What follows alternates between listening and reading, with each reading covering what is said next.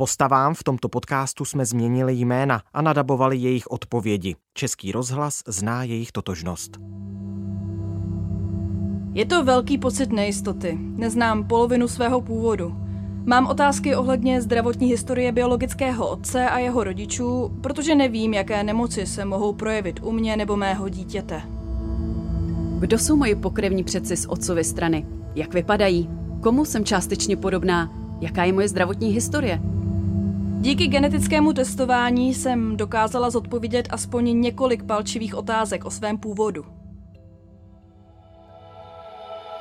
Tady je Matěj Skalický a tohle je Vinohradská dvanáct.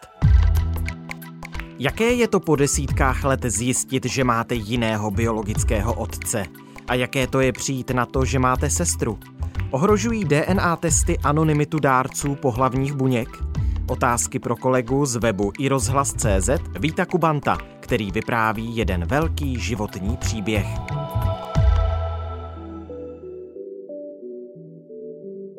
Dnes je úterý třicátého srpna. Po čtyřicátých narozeninách se Eliška dozvěděla zcela nečekanou novinu. Není biologická dcera otce, který ji celý život vychovával. Její matka totiž podstoupila v tehdejším Československu umělé oplodnění spermií od anonymního dárce. Eliška po něm začala pátrat pomocí D N A testů a našla tak svou sestru, která také pátrá po biologickém otci. Přečetl jsem začátek dlouhého textu, který vznikal několik měsíců. Jeho autorem je Vít Kubant. Vítku, ahoj. Ahoj, Matěj. Eliška, to je pseudonym využitý pro potřeby tvého textu. Jaké to pro ní bylo dozvědět se po desítkách let, že ten, komu celý život říkala tati, není jejím biologickým otcem? Ano, máš pravdu, protože celá ta situace pro darované děti v uvozovkách je velmi intimní, dali jsme jim možnost vystoupit pod smyšlenými jmény a v celém textu jsme se navíc snažili neuvádět žádné blížší podrobnosti, podle kterých by je mohl čtenář identifikovat. Eliška si žila poměrně normální život se svými rodiči. Jak mi ale popsala, po celou dobu si kladla otázky, zda je její otec opravdu její otec. Popisovala, že i od svých známých slýchávala tu stejnou frázi, tu stejnou otázku a ve čtyřiceti letech pro ní najednou nastal zlom. Její maminka se totiž rozhodla své sestře, Eliščině tetě, říct svůj příběh. Tedy, že na přelomu sedmdesátých a osmdesátých let podstoupila párovou léčbu neplodnosti a v Československu jí provedli umělé oplodnění spermií od anonymního dárce. Matčina sestra ji poté přesvědčila, aby to řekla své dceři, už dospělé ženě, která vznikla právě z této léčby. V momentě, vlastně, kdy se to dozvěděla, byla samozřejmě v naprostém šoku. Poté, co se zpamatovala, ale nastala jakási úleva a vysvobození, protože, jak už jsem popisoval, celý život měla pocit, že tak nějak nepatří ke svému otci, který ji vychoval. Kladla jsem si spoustu otázek. Jak je možné, že to je můj otec? Tu samou frázi jsem celý život poslouchala od více lidí, kteří moji rodinu znali a nevěděli to tajemství. Najednou všechny moje pocity dávaly smysl. Když se tedy z toho šoku oklepala, chtěla svého biologického otce poznat, nesnad kvůli nějakému hledání možného vztahu mezi nimi, ale kvůli otázce, odkud pochází, kvůli té odpovědi. V tu dobu už věděla, že nějaké testy D N A existují, takže si jeden takový objednala a nechala si svou deoxyribonukleovou kyselinu analyzovat. Mm-hmm. No a jak takové testy, Vítku, tedy fungují a jsou spolehlivé? Mm, jsou velmi spolehlivé. Neslouží samozřejmě primárně pro hledání svých biologických rodičů, kteří darovali pohlavní buňku. Když pomineme ty vědecké nebo forenzní účely testování D N A, tak taková ta širší společnost se nechává otestovat, aby dokázala vytvořit rozsáhlé rodokmeny svých předků, čímž ale vytváří skvělé podhoubí i pro účely, o kterých se nyní bavíme. Protože čím víc lidí má analyzovanou D N A, tím je větší šance, že narazíte na své příbuzné. Uhum, uhum. Funguje to jednoduše, člověk si odebere vzorek ze slin nebo ústní sliznice, Odešle ho do laboratoře a po analýze uvidí výsledky v databázi genetické společnosti. Ty výsledky má následně možnost stáhnout a dobrovolně je nahrát do dalších několika celosvětových databází pro nalezení dalších možných shod. Abych přiblížil, jak to na těch stránkách vypadá, tak mě vlastně napadá přirovnání k různým internetovým seznamkám. Člověk vidí jméno dalších otestovaných lidí, někdy i fotografii. Jen místo společných zálib a koníčků se zobrazuje, jak vysoké množství shodné D N A s člověkem má. Mm-hmm. To znamená, že tyto společnosti tedy jsou jakýmisi obrovskými databankami schraňujícími informace o naší D N A a pak dokážou propojovat lidi, kteří jsou si v mnohém právě, co se týče té D N A podobní. Ano, je to přesně tak. Je to trošičku složitější v tom, že některé společnosti mají své databáze, jiné nemají a pouze dávají ty výsledky a ty výsledky se pak dají nahrávat zase jen do určitých jiných databází, takže vlastně trošku to nutí lidi testovat se u více těch společností, aby měli co nejvyšší záběr. Tyhle samotesty D N A ty vědci uznávají? Je to skutečně něco, co, já už jsem se na to ptal, ale doptám se ještě pro jistotu znovu, co může fungovat a má to svůj vědecký odborný základ? Testy jsou spolehlivé a vědecky podložené, ale tak jako ve všem samozřejmě záleží na samotné laboratoři. Ve světě jsou spolehlivé i méně důvěryhodné společnosti. Důležité také je, aby testovaný při samoodběru dodržel předepsaný postup, tedy například dvě hodiny před odběrem nejíst nebo se nelíbat, aby nebyly vzorky kontaminované. Ale i v takovém případě by to měla klinika poznat a ten test vyřadit a zaslat novou sadu. Diskutabilnější může být analýza D N A, která má odhalit například dědičné choroby, geny spojované se zvýšeným rizikem rakoviny nebo další mutace, a nebo jde i o osobní genetický profil, jestli máte dělat ten či onen sport, jíst toto nebo tamto, a to už je trošku problematičtější. V minulosti se k tomu kriticky vyjadřoval například soudní znalec Daniel Vaněk. Známý český forenzní genetik Daniel Vaněk zná případy, kdy chybné testování D N A poznamenalo životy lidí a rodin. O kolika takových případech v Česku tedy ví? Já bych to viděl někde mezi těmi desítkami a stovkami, protože ten, ten trh je bohužel tady tím zaplevelen a e, lidé se rozhodují podle ceny prostě v Americe za šedesát devět dolarů a bohužel někdy tím, že ušetří e, jednu, dvě, tři stovky, tak e, se pak nemusí třeba spolehnout na ty výsledky. Zpátky k Elišce a k jejímu příběhu. Ona tedy díky tomuto samotestu D N A a webovým stránkám, respektive společnostem, které umožňují to, aby si člověk nechal otestovat svou D N A a třeba zjistil svůj rodokmen, nebo to, jestli má někde příbuzné, tak ona zjistila, že má sestru. Ano, v momentě, kdy si výsledky stáhla a nahrála je právě do dalších takových databází, na ní skutečně čekalo překvapivé oznámení, že místo biologického otce našla svou polorodou sestru, říkejme jí třeba Emma. Obě totiž pocházejí ze spermie stejného dárce, jejich maminky podstoupily umělé oplodnění i ve stejném zdravotnickém zařízení v Československu. V tu dobu však platily jiné skartační lhůty, než je tomu dnes, a tak když chtěla Emma více informací o svém biologickém otci, už žádné materiály nebyly k dispozici. Ještě zpátky k těm výsledkům. Eliška, když zjistila, že někde se nachází její polorodá sestra, tak mi popisovala, že hned se jí snažila kontaktovat skrz právě tu internetovou databázi, kde je ta možnost. Ten čas, než jí Emma odpověděla, trval jenom týden, ale ona to popisovala, jak kdyby to trvalo celý život. A co jí odpověděla, nebo co jí napsala? Napsala jí stručnou zprávu. Obě viděli, že jsou polorodé sestry a dobrý den, chcete se poznat? Poté, co mi přišly výsledky, jsem se dozvěděla, že mám poloviční sestru. To mě samozřejmě strašně moc potěšilo a nemohla jsem se dočkat, až ji poznám. Tím mé osobní pátrání zatím skončilo, ale vím, že sestra se tím zabývá do větší hloubky. Jsem za to moc ráda. Ona se mnou sdílí všechny informace, které nachází, a za to jsem jí vděčná.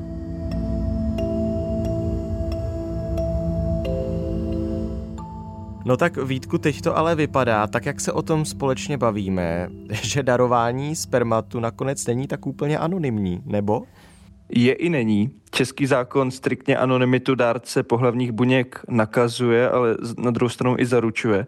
S čím však zákonodárci v době vzniku nepočítali, byly právě testy D N A a věda nazývající se genetická genealogie.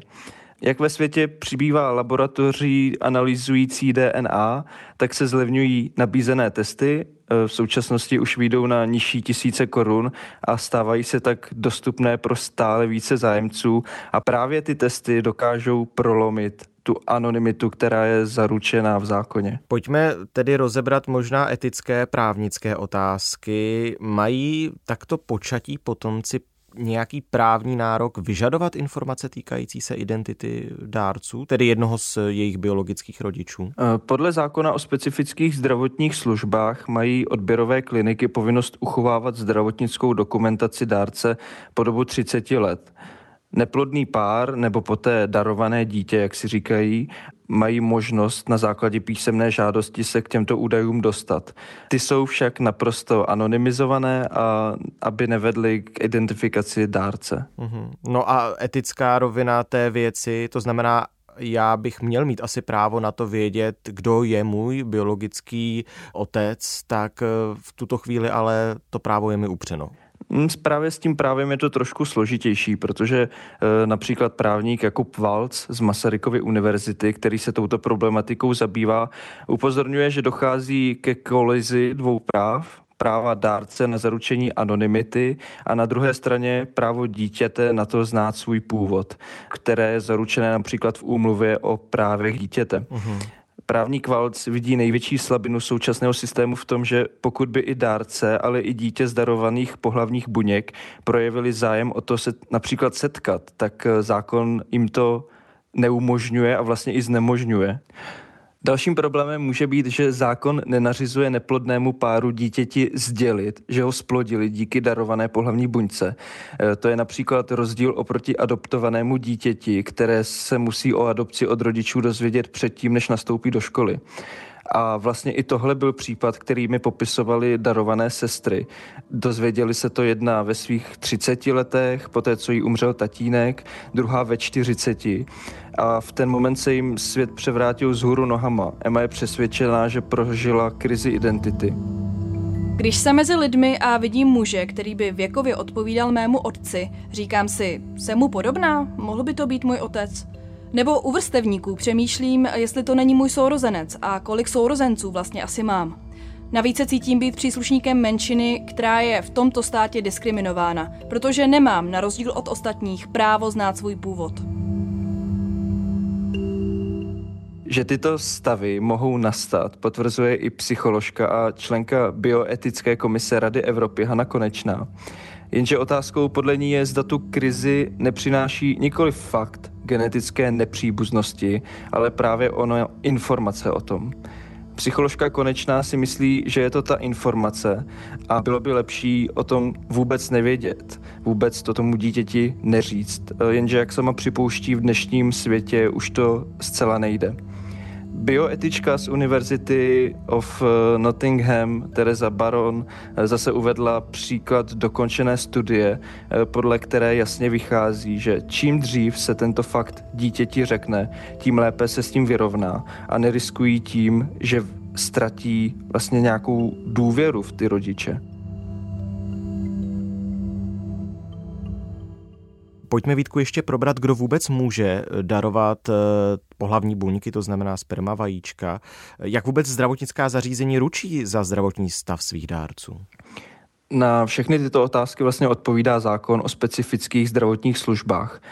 Dárce spermí musí být mezi osmnácti a čtyřiceti lety starý.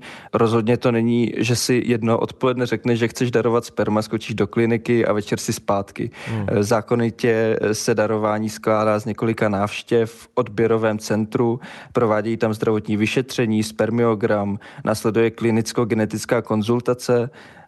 Další podmínkou toho dárce je mít ukončené středoškolské vzdělání. Když vyjdou všechny výsledky dobře, může muž darovat až desetkrát. Za každý odběr mu kliniky nabízí částku do dvou tisíc korun. U žen je věková hranice ještě o něco přísnější, horní je třicet pět let. Taková žena také projde všemi možnými vyšetřeními a následně si aplikuje doma léky, které podporují růst folikulů, ty obsahují vajíčko. A odběr probíhá v krátké celkové anestezii a za odběr ženě vyplácí kliniky částku kolem třicet tisíc korun. Naopak příjemkyně pohlavních buněk musí být v plodném věku mladší čtyřicet devět let a podaná žádost musí být ženy a muže, kteří chtějí společnou léčbu neplodnosti podstoupit. Možná ještě na okraj je potřeba říct, že zákon zakazuje vyplácet jakoukoliv odměnu za darování pohlavních buněk, protože v tom principu by to nebylo darování. Kliniky jim peníze však zpravidla vyplácejí za prokazatelně vynaložené výdaje spojené s darováním. V zahraničí se objevují případy, kdy lidé žalují kliniky, protože si třeba neověřili informace o vzdělání, socioekonomické situaci, o zdravotním stavu svých dárců a rodiny potom zjistili, že jejich děti trpí nějakými dědičnými chorobami. Tak mě tak napadá, jestli by od anonymizování dárců mohlo vést k nějaké větší transparentnosti stran právě darování pohlavních buněk. Neřešilo se tohle téma v České republice nebo někde v Evropě? Řešilo se to v sousedním Německu, kde vlastně vznikl celostátní registr dárců spermatu. Do něj mohou nahlížet ty darované děti v momentě, kdy dosáhnou věku šestnáct let. V Česku takový registr chybí, protože zákon neukládá ho zřídit a vlastně ti dárci jsou anonymní. Je pravda, že by to možná ztransparentnilo ten hmm. celý proces, protože kliniky nemají povinnost mezi sebou sdílet informace o dárcích a může se tedy stát, že pokud v nějakém větším městě je více klinik, každá od jiného vlastníka, tak jeden a ten stejný dárce může takhle navštívit třeba pět klinik a ty kliniky si to mezi sebou, ty zařízení si to mezi sebou nepředají, tu informaci. Doktor Daniel Vaněk je soudní genetik z Pražské nemocnice na Bulovce. Tam třeba v Německu dokonce stanovili takovou tu minimální pravděpodobnost, prostě nějakou musí být prokázáno otcovství, takže to musí být třeba na devadesát devět celá devět devět devět šest procent a vlastně ta pravděpodobnost, že ten, že ten otec je opravdu tím biologickým otcem. V Německu do, jako velmi dobře fungují vlastně tady ty profesní organizace, které se snaží, aby vlastně to řemeslo se dělalo, dělalo správně. V tuto chvíli v České republice tedy hraje tu zásadní roli důvěra mezi tedy klientem a klinikou, která takové služby poskytuje, a pak tedy tím zákonným pozadím, které by měli všichni dodržovat. Ano. Vítku, budou se tímto příběhem tebou zveřejněným nějakým způsobem zabývat třeba politici v Česku? Zaznamenal jsi nějaké reakce? My jsme tomu šli trošku naproti a politiků jsme se zeptali, jestli jim současná právní úprava připadá dostačující. Myslím si, že na půdě Poslanecké sněmovny se dá očekávat poměrně bouřlivá debata. Několik poslaneckých klubů na zaslané dotazy odpovědělo, že by se zákon měl nějakým způsobem novelizovat, i když mají asi rozdílné motivace na to, proč to změnit. Nejdále je zřejmě klub K D U Č S L, který chystá na začátek září takzvaný kulatý stůl, což by měla být odborná diskuze nad tématem. Pro určitou změnu se vyslovila i místopředsedkyně ANO Alena Schillerová. V tom, jak už, jsem zmi, jak už jsme zmínili, že zaručení anonymity neprolomí ani oboustranný zájem, jak ze strany dítěte, tak ze strany dárce, vidí Schillerová slabinu. O změnu již v minulém volebním období usiloval například Marek Benda z O D S, ale změnu se předkládajícím poslancům vůbec nepodařilo prosadit. Benda to zpětně vysvětluje tím, že za to mohlo lobby reprodukčních klinik. Nyní bych chtěl debatu znovu otevřít, ovšem s větším důrazem na práva dítěte a nejen rodičů a komerčních zájmů. Proti změnám se naopak postavilo S P D. Poslankyni Karle Maříkové připadá současná právní úprava naprosto dostačující. Vítku, už se Eliška a Emma viděli? No, co mám zatím poslední informace, tak se spolu neviděli. Často si spolu volají a vyměňují fotografie. Tím důvodem je to, že Eliška bydlí v daleké cizině a zatím nebyl prostor se navrátit do rodných Čech. Ale jak vlastně obě popisují, hned při jejím prvním výletu zpátky se chtějí potkat a seznámit se a prožít spolu nějaký čas. Co vůbec na jejich bádání říkali rodiny? Tak uh, Emma popisuje, že většina rodiny ji od začátku v bádání podporovala a že rozhodně ničeho nelituje. Navíc tím, že našla svou polorodou sestru, její bádání nekončí. Stále pátrá dál, ať už po dalších možných sourozencích nebo po tolik hledaném biologickém otci. Eliška to měla s rodinou trošku jinačí, protože nechce ublížit svému otci, se kterým vyrostla, tak mu ani neřekla, že ví právě o tom anonymním dárci. Mm-hmm. O jejím hledání tak dlouho ani nikdo nevěděl. Její maminka se sestrou se o novém objevu dozvěděli teprve nedávno. Jak ale popisuje, často naráží na otázku, proč vůbec svého biologického otce hledat. Eliška si to vysvětluje tím, že oni nejsou v její situaci, nikdy to nezažili, vědí, odkud pochází, znají svůj původ, když to Eliška ho zná pouze z padesát procent. Kdo jsou moje pokrevní předci z otcovy strany? Jak vypadají? Komu jsem částečně podobná? Jaká je moje zdravotní historie? To jsou moje nezodpovězené otázky. Moje děti mají talenty i vlastnosti, které nepochází z rodiny manžela ani z mojí rodiny. Moc mě trápí, že je nemohu porovnat se stranou mého biologického otce.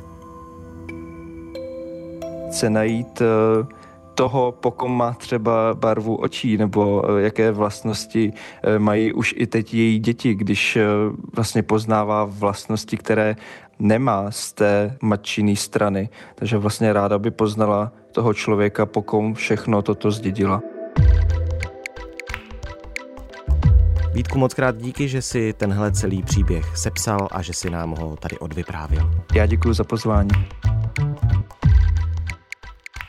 Tohle už je všechno z Vinohradské dvanáct, zpravodajského podcastu Českého rozhlasu. Dnes o anonymitě dárců pohlavních buněk a o osudech darovaných dětí. Tuhle epizodu připravili editor Jan Beneš, rešeršista Miroslav Tomek a zvukař Jaroslav Pokorný. Všechny naše další díly najdete na webu i rozhlas tečka cé zet i ve všech podcastových aplikacích. Včetně té rozhlasové, ta se jmenuje Můj rozhlas a jsou v ní kromě Vinohradské dvanáct i reportáže, dokumenty, hry a další pořady Českého rozhlasu. Naslyšenou zítra.